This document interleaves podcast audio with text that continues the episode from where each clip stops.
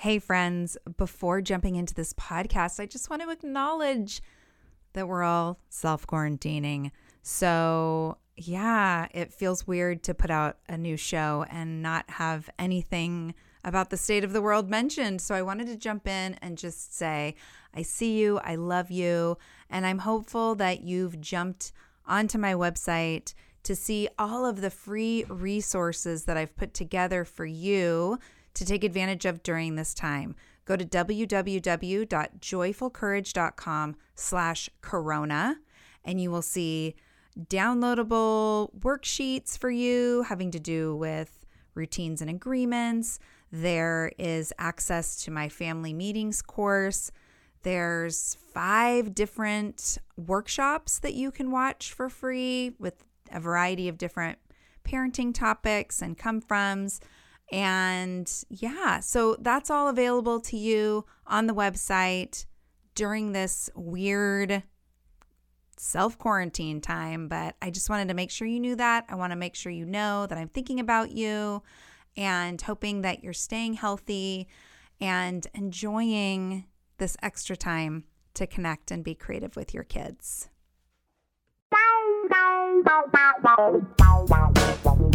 Hello and welcome. Welcome to the Joyful Courage Podcast, a place where we tease apart what it means to be a conscious parent and aren't afraid of getting super messy with it.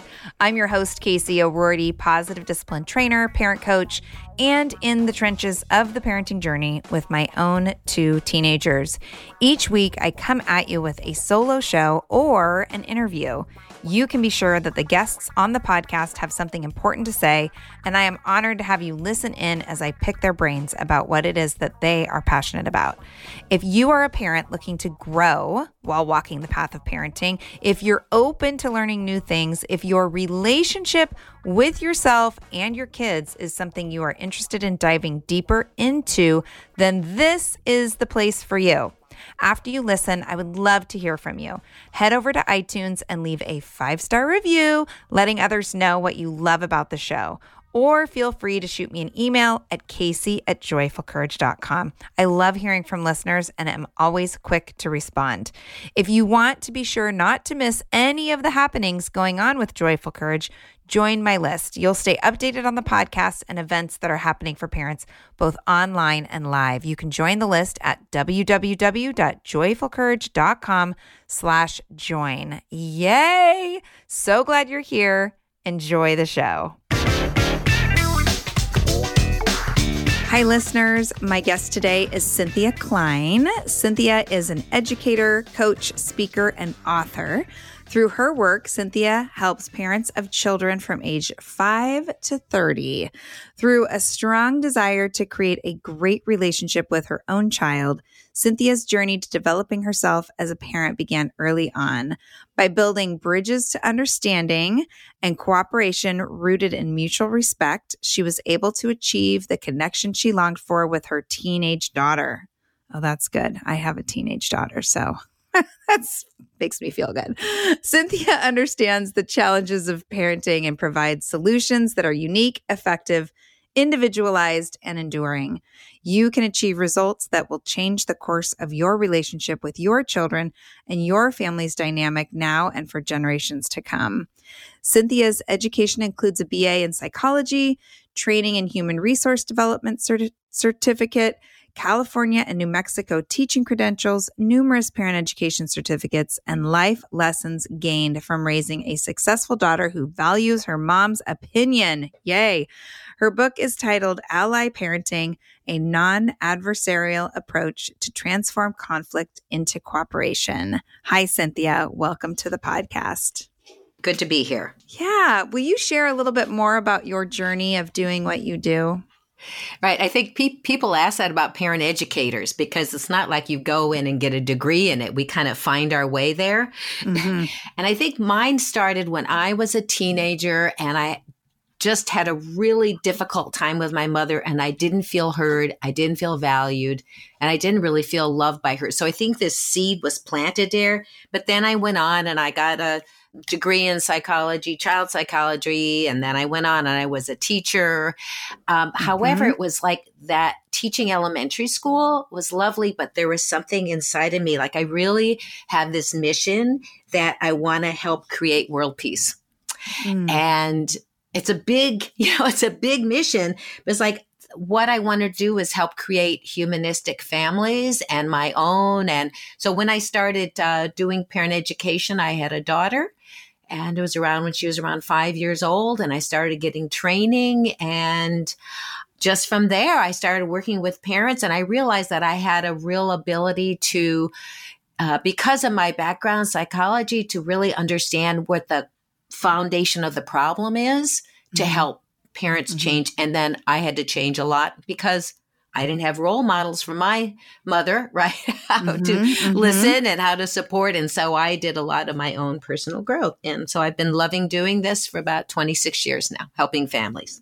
Yay. And I love what you said about world peace, because every time something, you know, we see something on the news and adults around the world getting into mischief, all I can think about is, man, if that person only had a healthy sense of belonging mm-hmm. and a healthy sense of mattering, you know, the, the world would be so much more peaceful and cooperative. So thank you for your work.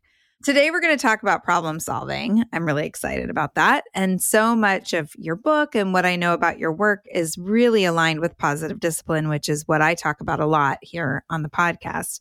Can you start a bit by sharing, and, and you kind of touched on it a little bit, but what it, what is it that you believe about behavior and parenting? What's your foundation? And I know you, you've done a positive discipline training, but yes. what else? What yes. else has uh, helped you? You know, I when I hearing this question, one of the the first thing that comes to my mind is if parents can see parenting as an opportunity for personal growth.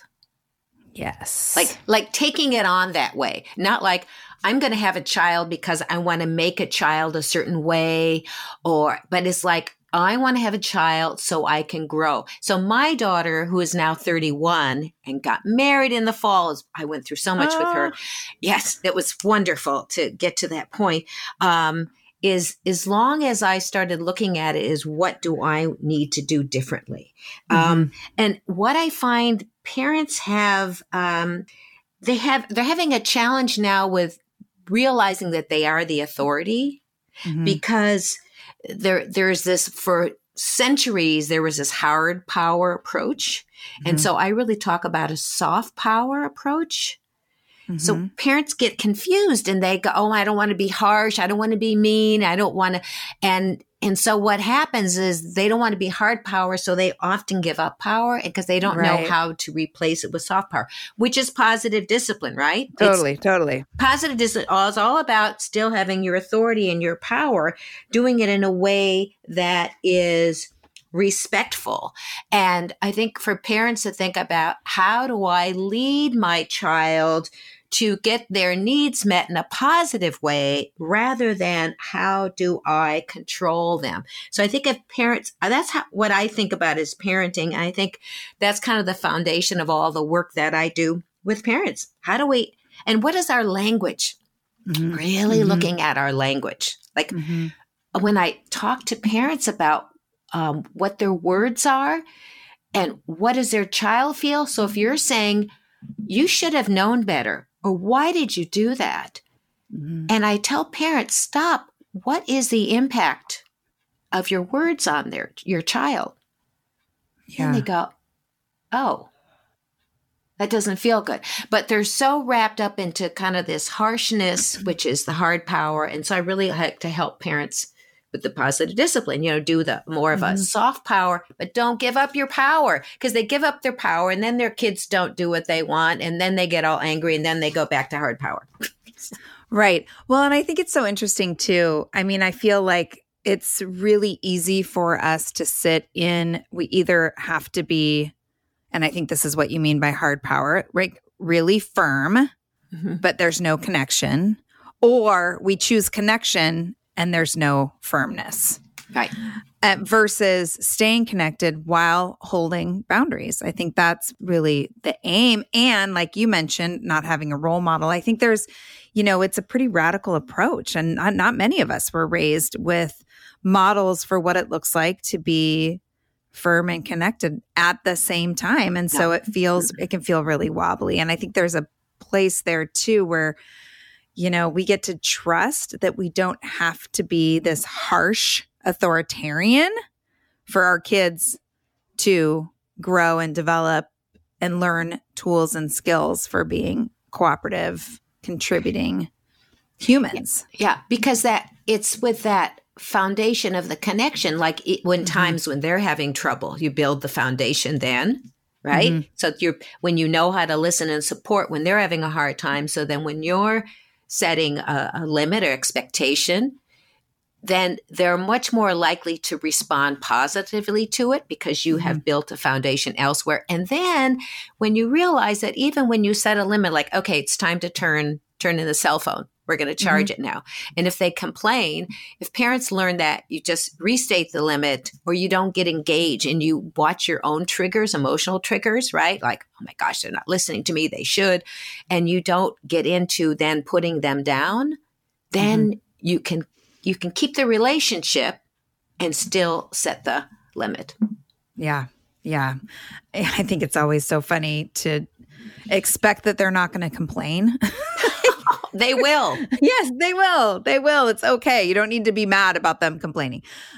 When I work with parents, it's important to me to also try and illustrate, and I'm hearing you talk into this, that it's a scaffolding, meaning it's not just one thing to do or say to get the outcome that you want with your child. And I think often parents will come and, and uh, like, you know, using that example that you just used, how do I get my kid off the cell phone?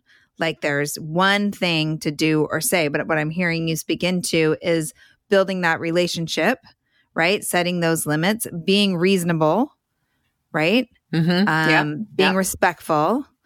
Mm-hmm. What are some other ways that you, so, and, and I talk to, to parents, you know, because it's, we can spend all day talking about the problems or the challenges, but it's also, parenting is also how we show up when things are going well. Right. And what we're creating and developing and nurturing when things are going well. And I like to think of it as like the foundation of a of a home, right? If you don't spend time setting that foundation up right, the house is going to feel wobbly. So what are some of the things that you share with parents that could be considered as scaffolding? It was interesting. I was speaking at a school last week, uh, middle school, and one of the questions I had was like, how many of you want to be a parent that when your kid, with even they get older or even when they're out of the house, when things are really hard, that they know they can call you because you'll mm-hmm. listen. Mm-hmm. And they all raise their hand. Of right? course. Yeah. Right. This, wow. Because, and then I always ask, how many of you had that from your parent? Mm-hmm. And hardly any. So like you were saying, like they don't have They don't have the modeling. So I let them know it's something we all have to learn. I had to learn this skill as well. And one of the things that it, I always say, it starts with changing yourself first. So looking at rather than, I loved your question, you know, the thing about parents saying, how do I get my child to, right? So when right. we start that with that kind of a question, mm-hmm. the focus is how do I change my child? Right. Right. So I shifted to what do I feel, think, or do differently to get a different response. Mm. Oh, I love so that. Say that again. Okay. What do I feel, think, or do differently to get a different response? That's a great so question. I think of it about a parent-child equation. So on one side of the equation is what the parent thinks, feels, and does. Mm-hmm. On the other side of the equation is what the child thinks, feels, and does. Mm-hmm. And there's an influence. You don't directly control. And so think if you have any kind of equation, if you change one side of the equation, so if the parent changes what they're thinking, which is where change has to start, they change what they're thinking, then they're going to change how they feel. Their actions will change. It will definitely get a different response from the child. Mm-hmm. And that's the For most sure. direct way to make change. Don't we all know that, right? We read psychology, change yourself first. Yeah. Um, So that's the first thing. The second thing is to ask yourself, who owns the problem? This podcast is sponsored by Factor. Are you old enough to remember T V dinners? They came in those tin trays, and each part of the meal had its own little compartment. I remember eating those and watching Happy Days, followed by Three's Company, maybe a little Laverne and Shirley. I am that old. Well, the situation has been totally upgraded by Factor. Factor makes delicious, ready-to-eat meals. And unlike those quick meals of the past, every meal from Factor is fresh, never frozen, chef-crafted, dietitian-approved, and ready to go in just two minutes. You'll have over thirty-five different options to choose from every week, including meals that are calorie smart, protein plus, and keto if that's your thing. Also, there's more than sixty add-ons to help you stay fueled up and feeling good all day long. In my last order, we got red chicken chili tamale bowls and Italian sausage pizza casserole, as well as other delicious meals that my family loved. Plus, there's breakfasts and smoothies and all sorts of other add-ons to make life simpler while also keeping it healthy. Factor is the perfect solution if you're looking for fast, premium options with no cooking required. Sign up and save. They've done the math. Factor is less expensive than takeout, and every meal is dietitian approved to be nutritious and delicious. Right now, head to factormeals.com slash joyful50 and use code joyful fifty to get fifty percent off. That's code joyful fifty at factormeals.com slash joyful50 to get fifty percent off. So I've been getting groceries from Hungry Root for the last few months, and I am loving it. I use it to keep healthy snacks in the house, and I also order a few meal kits that are easy go-tos during the week. What I love is the variety that shows up in the box. Crunchy snacks, sweets, breakfast smoothies, whatever I've clicked as wanting comes to my door. My dietary wishes are different than my family's. The boys, Ben and Ian, they're always trying to build muscle and gain weight. I am not. Hungry Root gives so many options. It meets all of our needs. In our last box, we got cilantro lime chicken with jasmine rice, and it literally took me seven minutes to put together. Listen, after working all day and doing all the things for the fam, seven minutes to throw together dinner works for me. And the ingredients are good, like high quality good. Everything from Hungry Root follows a simple standard. It's got to taste good, be quick to make, and contain whole trusted ingredients. Save hours of planning, shopping, and cooking. Let Hungry Root deliver the food you love. Right now, Hungry Root is offering Joyful Courage podcast listeners forty percent off your first delivery and free veggies for life. Just go to hungryroot.com slash joy and get forty percent off your first delivery and those free veggies. That's hungryroot.com slash joy. Don't forget to use our link so that they know we sent you.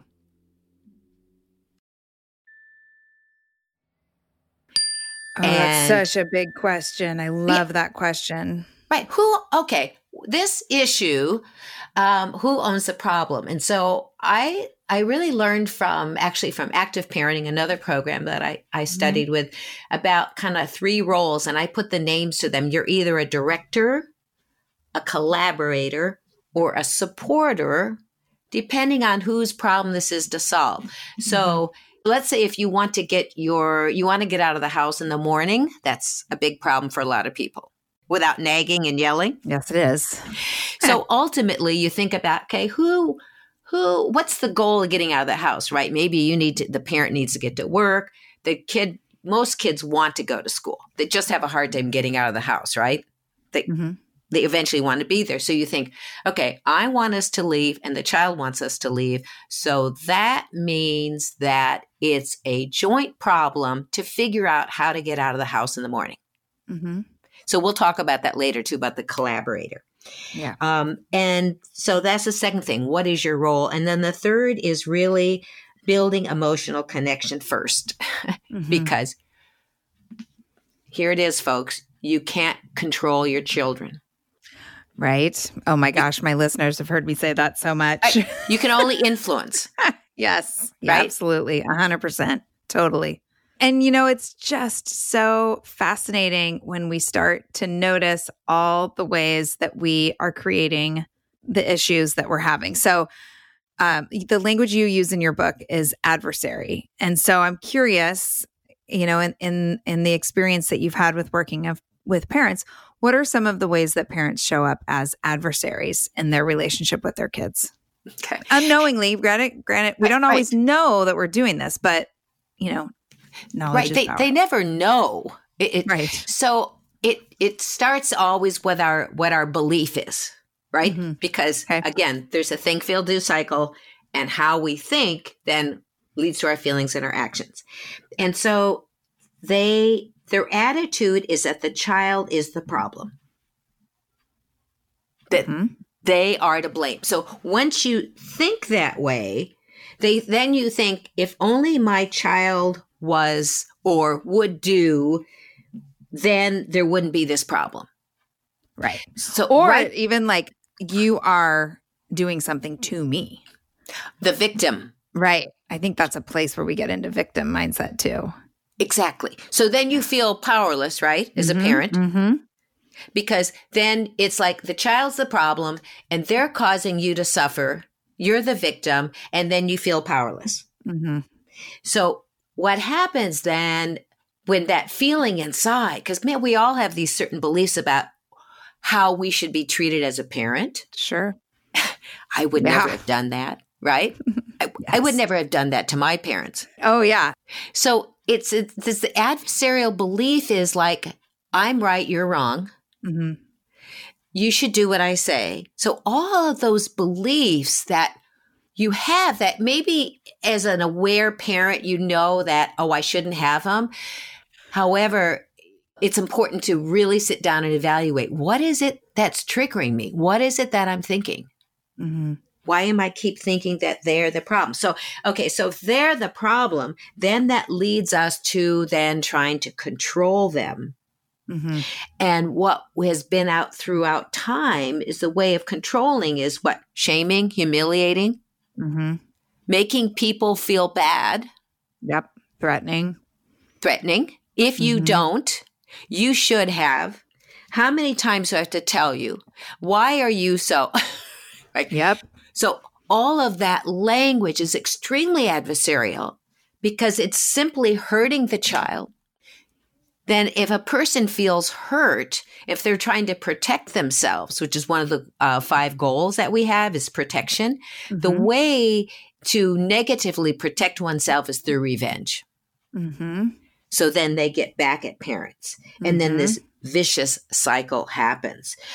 So I, it starts out with thinking, how am I perceiving this? So again, like I said earlier, if we can see it as this is our problem, like you were saying earlier about I am part of the problem. Mm-hmm. And then it actually gives parents power because you're part of the problem. You're also part of the Part of the solution. Yeah. Right. I love that too, because it means that, I mean, it's like a relief when I th- really think about mm-hmm. it. It's like mm-hmm. you recognize I can't control this person in front of me uh, with without like engaging in behavior that I'm just not willing to engage in. And so, yeah. And so I get to do something different. Like I can control me. I can, you know. And and sometimes it takes practice, right? I get so lit up about that powerful first step in making change, just simply being in awareness of what we're doing and becoming aware that we're part of the problem. And I talk a lot about this on the podcast. So for the sake of this conversation, let's just assume that the listeners have done the work of becoming aware and and they're working on just like shifting up the internal experience. And it's so funny, you know, in the positive discipline community, there's ongoing conversation of think, feel, do, or yes. feel, think, do. I come from the camp of that. And, and I really like to go even deeper than just naming feelings, but really like internal experiences and physical sensations. Like for me, that's the most basic place to start is, wow, my body is really tense. And if I can release the tension in my body, then that's my first step towards, okay, I can change the experience I'm having in my body. Then I can work on my thinking. Otherwise, I'm just having like a spin out around my thinking. Huh, Does that make sense? Great. Yeah, yeah, yeah. yeah. That's great to be aware of that. Yeah. Mm. So again, for the sake of this conversation, assuming that listeners are doing that work and they've begun to create that scaffolding, they get the not wanting to show up adversarially and they're working on that connection and respected relationship, which none of this means, by the way, everyone, and, and you've heard me say this, none of this means that there's no conflicts, uh, right? Uh-huh. And it's messy. Like even when we are showing up really, really well, we're doing our work, we're leaning into the personal growth and development, this is a messy, messy journey. So Cynthia, I'm really excited to dig into the process with you of when those conflicts and challenges show up, when things feel hot, right? And it's time to figure it out. In your book, you talk about being a collaborator. So tease that apart a little bit more for the listeners. What does being a collaborator mean? Okay. And I think um, what's important, since you have these self-reflecting parents listening, is so if you have an issue and a problem, you don't like how it went, so take the time to sit down later on and evaluate it. Like, what was happening? Yes. What was my part? Because that's really the only way you're going to make changes. Right. But, so that's the pre-step, right? Is right. to recognize, okay, okay, I'm gonna, what the issue eyes is. Wide open. Right. So we're, if we're talking about, like I mentioned earlier, there's three roles that you play as a parent, and you play them at different times depending on who has ownership of the problem. So you're a director, a collaborator, or a supporter. So mm-hmm. if you want your child to do something that they have absolutely no interest in doing whatsoever, um, then you have to give director role strategy. So for example, my daughter was not keen on um, cleaning the bathroom as a teenager. I don't understand oh, why. Really? But, so surprising. Right. She didn't. And so I would use the director role strategy of after then or work before play. And I have mm-hmm. it in my book, and she mm-hmm. approved the message in the book and it worked every time. Okay. But let's say it's a collaborator. So we would first collaborate. Um, so I mentioned earlier that issue about getting out of the house in the morning. Okay. Right. So let's say you've been a parent and you've been acting like a director. Mm-hmm. So in other words, you've been barking at people and telling them what to do. That's a director mentality. That's not mm-hmm. a let's collaborate. So what you want to first do is you realize, okay, I've been telling them what to do. Maybe it's about chores. That's a collaborative problem to solve at yeah. first. Okay, whatever it is, you have to think, who whom does it directly impact? So if chores aren't done, if laundry isn't done, the dishes aren't done, cooking isn't done, it will impact your children, right? Even though they right. aren't excited about it. Okay, so that's well, and another I like the, I like the getting out the door in the morning because yeah. that's alive and actually really current for me, even with a fourteen-year-old who's in eighth grade.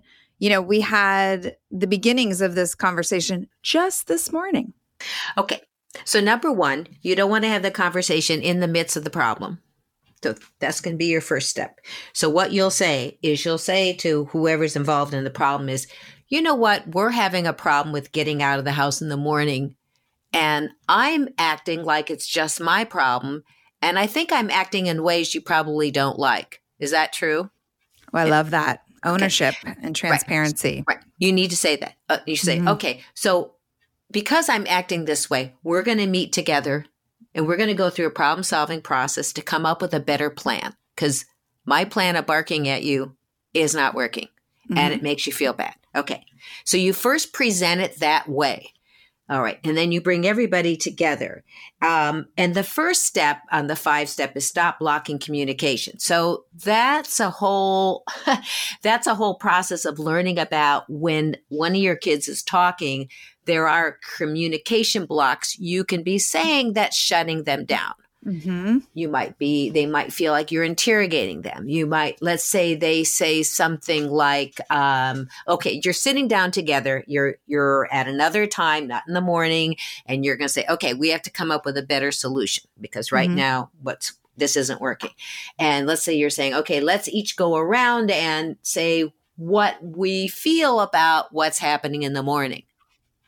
What is each person feeling about it? So let's say your daughter says, what what what might be some complaint she might have about you? Can I say, can I ask? Oh, I, um, well, my use of the words always and never. Okay. All right. That's one. Right. Okay. So I will just start with that. I don't need to put you okay. on the spot anymore. All right. No, so you can. I'm an open book, Cynthia. It's all good. So let's, let's say your daughter says, Mom, I, I hate it when you always say always, or yes. you always say never. And this would be a communication block and response. Well, you know, if if you would follow and get along and do things in the morning, then I wouldn't say that. Okay. So in other words, that's shutting her down from talking. Yep. And she would then think, well, I'm not going to say anything because you don't listen. So I have a whole list of ten different communication blocks in my book of ways yeah. that we shut down a person when they're trying to express themselves. Yeah. Parents can get very defensive. Oh, man. Yes, we can. Right? Yeah. Yes, we can. Absolutely. So if so that so the second step is to listen openly to feelings. So this is tricky. Um, and again, would be like just even if your daughter says that or um, she says something else and you're like feeling inside like, well, if you just or, you know, that kind of stuff. So if we can learn to listen and acknowledge, even if we don't agree or just say, okay, hmm, mm-hmm. okay. And you can even write down notes while each person is making a complaint or what they feel about the morning. If you can imagine having a binder and you're actually writing them down, because when you write down what somebody says, what does it say about what they're saying? That it's important to you. Yes. Hey friends, hope you are feeling safe and calm and are hunkered down in good health with your family as we move through this weird and wild new normal. I'm interrupting this interview to remind you that the Sex Ed for Parents of Teens Summit is less than a week away. People seem to love to wait until the last minute to sign up for things like this, and sometimes they even wait until the event is happening to jump in on it. Don't let this be you, because you're going to have to pay more as a latecomer, and that isn't what you want. Instead, you want to get your registration in now so that you are all squared away and ready to roll with all of us when we start on Monday, April sixth. I want to remind you about how this is going to unfold. So you're going to get registered before April sixth, preferably today, and then pay twenty-nine dollars to be a part of the summit. The morning of April sixth, you will get an email from me with a link to listen to the first interview of the summit. And you get to listen to that interview on your own time. There is no specific place that you have to be, online or otherwise, to listen to the interview. It's yours. You can jump into the conversation over in the Joyful Courage Parents of Teens group with questions or support after you listen in.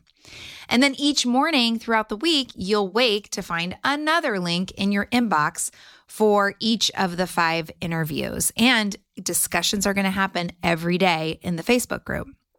The interviews are all yours to download and keep forever. Also, my team and I are creating a beautiful e-zine, like a magazine online, to go along with the interviews that include transcripts and resources for you. It's super professionally presented, also downloadable. Now, if you wait until after April sixth, the price jumps to forty-nine dollars. The summit will only be available through April twelfth, so you really want to get on it. Five amazing guests, powerful, useful conversations. I'm telling you, you want this. Your kids are going through their sexual development, whether you like it or not. This resource is going to support you in being the available, confident, connected parent that they are going to need. Now, go over to www.joyfulcourage.com slash S-E-M-S and get registered. That's www.joyfulcourage.com slash S-E-M-S. And I will see you next Monday as we start the summit. What I love about this is I feel like um, we make so many assumptions about what our kids think, what our kids want.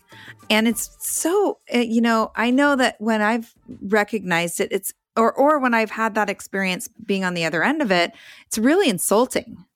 And mm-hmm. I feel like when we listen to feelings, when we really listen, and and the, what I say to clients is, you know, the reason that you're listening is you're you want to gain some information. You know, you want to understand better what their experience is, because sometimes we think we have one problem, but that's not even really the problem. And mm-hmm. we don't get to the core of it until we actually hear from our children and our teenagers specifically around what the problem and barriers are for them. Then we can have a, a conversation about a problem that by solving it is actually going to be forwarding. Exactly. Yeah. Yeah. So I love this. And it's like, um, I, w- when I was teaching the other day, I was saying, you know, you have your viewpoint and your child has their viewpoint. There isn't one viewpoint. Yeah. There, there's, and, and this one parent, when they wrote down what they liked about the class, it was like, oh my gosh, I, I, I never thought about that. Mm-hmm. Like my, yours isn't the right, yours is just one. Right. And so And so if you're, if you're having a hard time hearing, which can be hard because they're complaining about you at first, that they'll only, they'll just do that at first. And if you're writing it down, it'll help you to, not take it personally. Yeah. Yeah. Right. Yeah. Okay. All right. This is just, and then everybody goes around and you're talking about what the problems are. And what you'll notice is when they feel heard and not blamed or judged. See, as soon as they feel like, well, if you had done this, then they're going to shut down and the, you can't do any problem solving. Right. So, okay. So it sounds like, you know, you don't like me yelling. And then you might be able to say something like, I get frustrated when, mm-hmm. What do you think you'd say? Well, I get frustrated when it feels like it's the same, like we're on a replay. Just that it's the same challenge regularly, where mm-hmm. I feel like in the mornings, the, the issue is I feel like I'm having to be in the role of hustling people along, and I don't want that job. There you go. So, you know, it, then, yeah, I don't want to be your director. Yeah, I don't right? want to be your director. I don't want to do that. So, and then you could say, that's why this is so important for us to come up with a solution together that will work for, at least we can try one that'll work sure. much better than it is now. Yeah. So make sure the kids go first. Yeah. Yep. Yep. They yep, need yep. to feel heard first before they're going to hear you. And so, you know, you can have rules about, you know, you might have a talking stick. Only the person with the talking stick can talk. You might have a rule about setting a timer. Each person gets a minute. You kind of need to uh, decide what works best for the family. Mm-hmm. Uh, Uh, you set a guideline of, okay, when a person's speaking, then it's important that the other person doesn't interrupt them. Yes. When we're sharing feelings. And so, uh, yeah, set up a few guidelines ahead of time. We want this to be respectful. We want everybody to feel like they're contributing, they're important, and that everyone together is collaborating, coming up with a solution. Hey there, I'm Debbie Reber, the founder of Tilt Parenting and the author of the book Differently Wired. The mission of Tilt is to change the way neurodivergence, whether that's having a learning disability, having A D H D, being gifted, autistic, or some combination of all of the above, is perceived and experienced so differently wired kids and the parents like us raising them can truly thrive. On the Tilt Parenting podcast, I get to talk with authors, therapists, educators, and parenting experts who are committed to this mission. I ask the questions my listeners are most curious about when it comes to supporting our kids. And in turn, my guests share strategies for challenges, out-of-the-box ideas for navigating school, best practices for therapies, tips for advocating, and so many thoughtful insights on what it really takes to help our kids grow up feeling seen and respected so they can create awesome lives for themselves. I know that raising a differently wired kid can feel overwhelming and isolating, but I promise you, you are not alone, and it can feel so much better. If you're on this parenting journey, come listen to Tilt Parenting. Together, we can shift this paradigm and show up for our exceptional kids with hope, possibility, and joy. Well, hey there, busy mama. Are you looking for ways to make your life easier, your home less chaotic, and at the same time, add more joy to your life? My name is Deanna Yates, and I'm the host of Wanna Be Clutter Free, a a podcast all about letting go of the stuff we don't need in our lives so that we can focus on what truly matters. Don't worry, I'm not going to tell you to throw it all away or make you feel guilty about keeping something you love, no matter how many other people don't quite understand it. But I will give you practical and, more importantly, actionable advice so that you can make progress right away. And you won't just hear it from me. There are amazing guests too.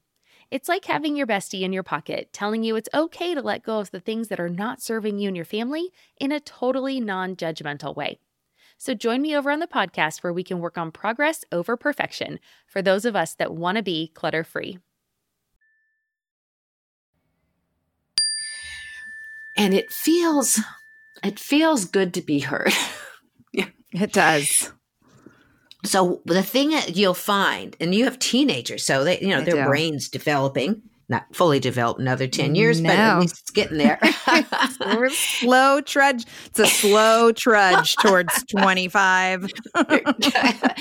However, when they feel like they're heard and you've expressed some things, and then you can say, okay, let's come up with some different possibilities of solutions. Mm-hmm. So do not ask. When you're doing problem solving, this is a, do not ask, what do you think we should do? Because you're asking for the final solution before you've gone through any possibilities. Okay. So what about the question of what ideas do you have? There you go. Or, okay. or let's say, let's all come up with different ideas. Okay.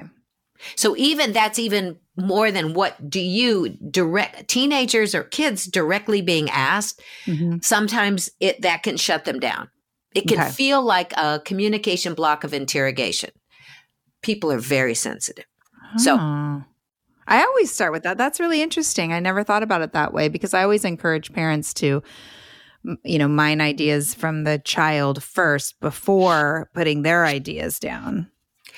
It depends what kind of response you get. So I would okay. say more like, let's come up with different ideas. Okay. Okay. Rather than asking them. Because some kids are like younger ones, like, I don't know.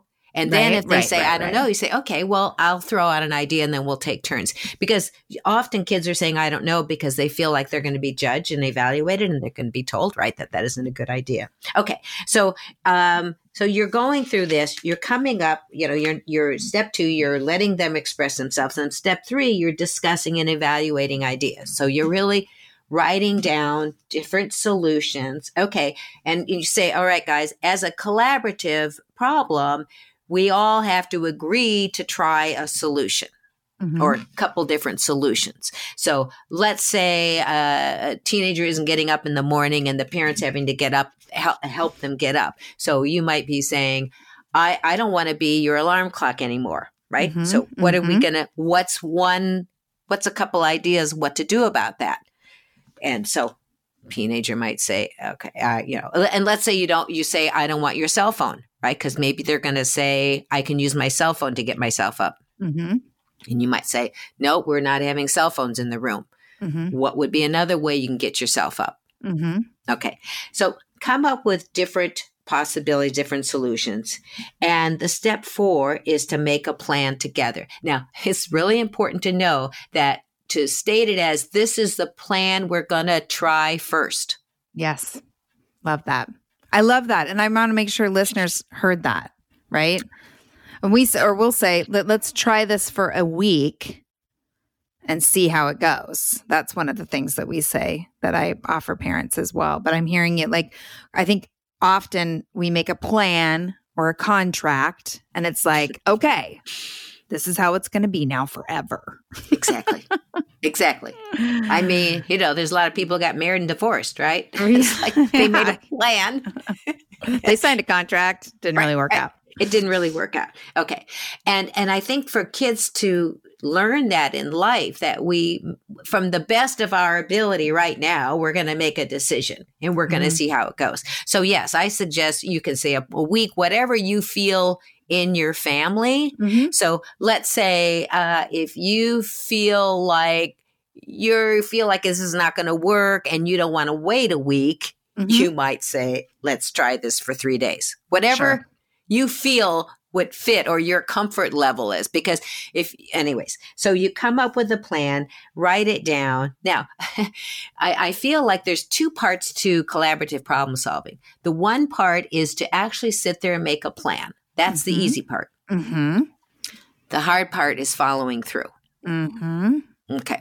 So, and I'm sure you do with parents. I mean, you know, um, Positive Discipline does a lot. Of, I mean, I love their whole thing about family meetings and stuff. It's mm-hmm. wonderful. Yeah. Um, so you make a plan to know that follow through won't necessarily be as easy. So please don't get mad with your kids if they have a hard time following through.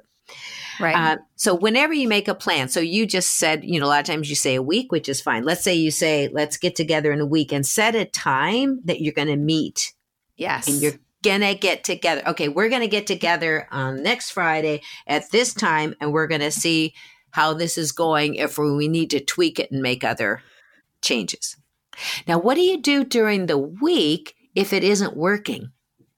What are your thoughts on that? Well, I, you know, it's what we do is, hey, we recognize if there's a deadline or a timeline or we're in the moment, it sounds like, hey, what did we agree to about the mornings? Uh-huh. You know, and then you just get to become a broken record. What was our agreement? What was our agreement? And we get to let go of their eye roll and foot stomping. And then eventually, you know, there they are. Ugh, fine. Okay. Right. Yeah, I'll do it. You know, and so it's just kind of that broken record. And how we follow up is by just staying calm and confident and consistent. That's what I would mm-hmm. say. Mm-hmm. And if there's, if there's an issue, you may want to say, you know what, I've fallen back into being the one to remind you again. We got to meet again tonight. Sure. Right. You know? It sounds like the solution isn't. Isn't working isn't out. Working. And I think sometimes, you know, it's important to to remember that sometimes our kids are agreeable to a solution because they're just done with the conversation. Yep. And so when it is a follow-up, you know, when they're not following through, often that could be part of it too, you know, and to just acknowledge, or, you know, for someone like me, coming into this work was challenging. It was hard for me to let go of control. It still is mm-hmm. challenging for me to let go of control, but it all, my kids always show me when I've created the solution versus if it's been co-created. Because if I've created it, it never is uh, useful. No, no, no, because they'll they'll also blame you. You know, I tried this and it was your solution and you're thinking, I, wait mm-hmm. a minute, you agreed to it. Yeah. So if it comes from them, it it works out much better. So again, mm-hmm. you can say, you're okay, I'm falling back into this role of reminding you, and this is not what I want to do. Right. No, you might have to. Uh, the after then is one of the things that sometimes works. One um, family I was working with, and they had two teenage boys, and they did this whole discussion. It was getting out of the house in the morning. And one of the issues was that they came up with, they didn't like mom yelling at them to put down the cell phone and get ready. Okay. Mm-hmm. So they oh, made it. Th- and they Right, right. So they yeah. made an agreement that nothing could be, they couldn't use a cell phone until they had uh, gotten all ready and the dog had been fed. Okay. Now, the next morning, the boys wanted to see if, if they were going to really be held to task. Sure. So the mom used the after then, the work mm-hmm. before play, which is um, looked at the son. This one son was, um, oh, was on the cell phone. And they said, remember, after you get all ready, then you can be on the cell phone. Mm-hmm. So she didn't even go into the whole agreement. She made it shorter. Mm-hmm. And he looked at her and kind of smiled, and then he put the phone away. She was blown away. Yeah. Uh, and then she even had the, the other son was playing with the dog in the morning. Mm-hmm. And she said, and she said what's called an empathy phrase, which is like, you're, you know, you really love your dog and your dog really loves you. She didn't say but. Mm-hmm. She says, after you get ready, then you can play with the dog. Mm-hmm. So that's where you can also put some empathy in, and then you can see after that. So I think it's important for parents to see, to understand that I might have to use a director role strategy. It's time to, or after that, or yeah. two of them. Collaborative problem solving. Yeah. yeah. And in positive discipline, we just call that connect before correct or yep. redirect. Yeah. Yep. Where it's like, I acknowledge you, I see you. And here's the expectation. Um, it, you know, positive discipline knows about not saying but after you're connecting, oh, yeah. right? Yes, yes. But just yes. erases everything you say beforehand. It says what I'm saying, what I want is more important than right the connection. Absolutely, absolutely. Oh, that is so, so helpful. Thank you. So in the context, this is my final question for you, Cynthia. And I know you're a listener of the podcast, so you probably know what's coming. In the context of ally parenting, which is the name of your book, what does joyful courage mean to you? You know, it's interesting with this question, what came up for me is I find parenting, especially teens and young adults, scary because my daughter was bullied and there was, um, because of that, she had all these girls turned against her and she was traumatized for many, many, many years, mm. many years. And so she did a, a lot of uh, challenging, risky behavior. And so I had to feel a lot of fear. And for me to feel that fear and to realize that that's fear for now, and then for me to put that fear aside, because to be able to look through my child's current scary behavior, to look at her potential instead mm. of instead of the actions at that moment, what she was doing, because to believe in her that right now she's doing these things because of her lack of belief in herself. And I think having that feeling about her made her always be able to call me when things were really rough and they got pretty darn scary. Yeah. But because of that, that so I see as my courage, to have that courage and still find joy amongst the fear, to not make that everything what I was feeling, to still find the joy and love with her, which made it so she could talk to me and connect with me.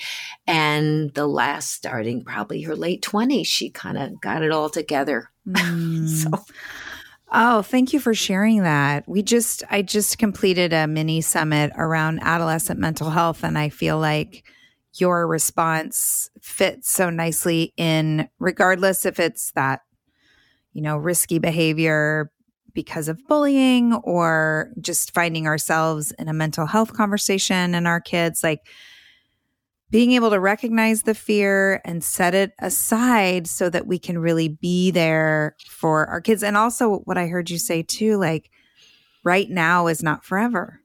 Yeah. Yep.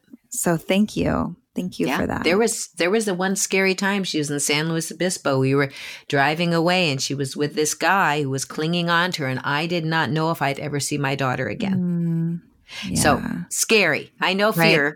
Yep. Yep. And now I'm joyful. Yay. Yay.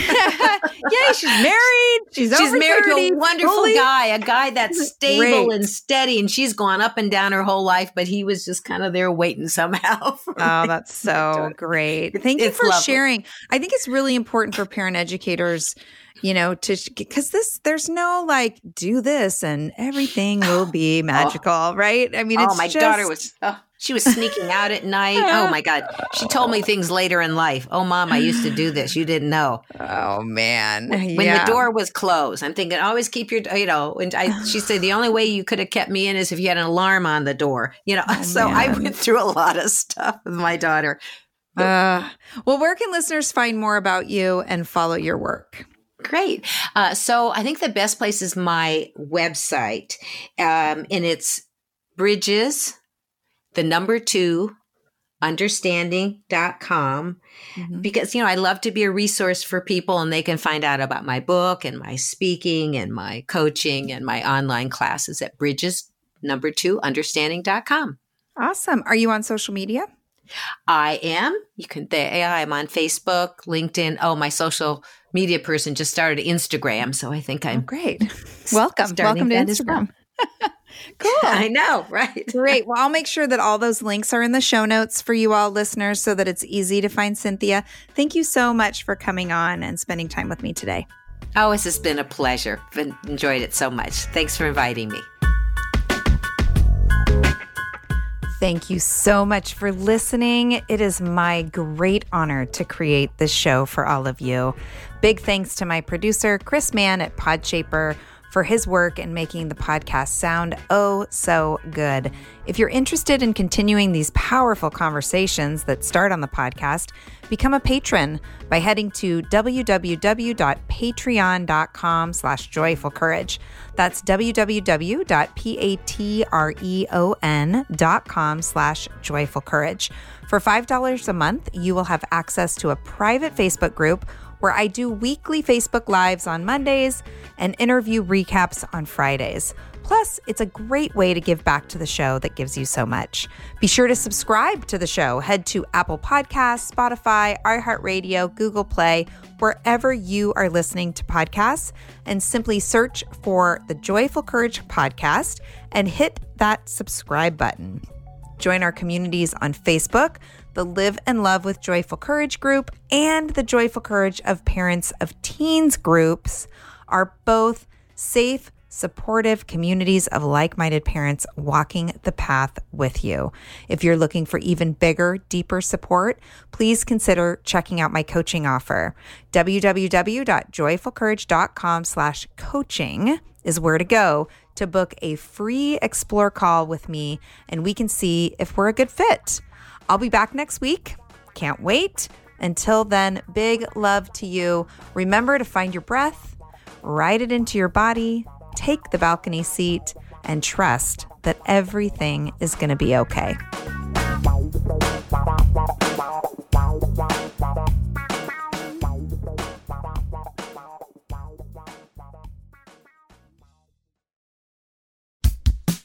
Oh, hey, everybody. It's us, Blair and Molly, your old pals from Toddler Purgatory. Two moms who are also actors, who are also creative beings, who sometimes feel stuck. And this is our new podcast, Unsticking It with Blair and Molly. What happens when your creative spark just seems to disappear? Gone. Poof. Bye. See ya. What happens when life gets in the way of your creativity instead of nourishing it? That's what happened to Molly and me. We felt like the thing that drove us creatively stopped working, and impending doom had in fact impended. Totally. So we decided to do something about it. And that was steal ideas about getting unstuck from the most creative people we can find. We talk to guests about how to break through the mucky, gluey, sticky wall that can get between you and your creativity. We hear about their journeys, their successes, their challenges, and even their bougie coffee shop orders. And we're not just talking Bob Ross type paint on paper artists here, though we talk to them too. We're talking to actors, creative directors, dancers, and people who are working hard to be their best creative selves in a world that can sometimes feel real uncreative. We all have something to teach each other, so let's steal their ideas together. Join us, won't you, as we deep dive into how to unstick ourselves from the life gunk that can get in the way of our creative freedom. Pandemics, school calendars, world events, lack of sleep. Oh, get out of their life gunk. And let's get back to your best creative self. Subscribe to Unsticking It with Blair and Molly. You're not going to want to miss an episode. Unsticking It with Blair and Molly, because sometimes life sucks. Unsticking It.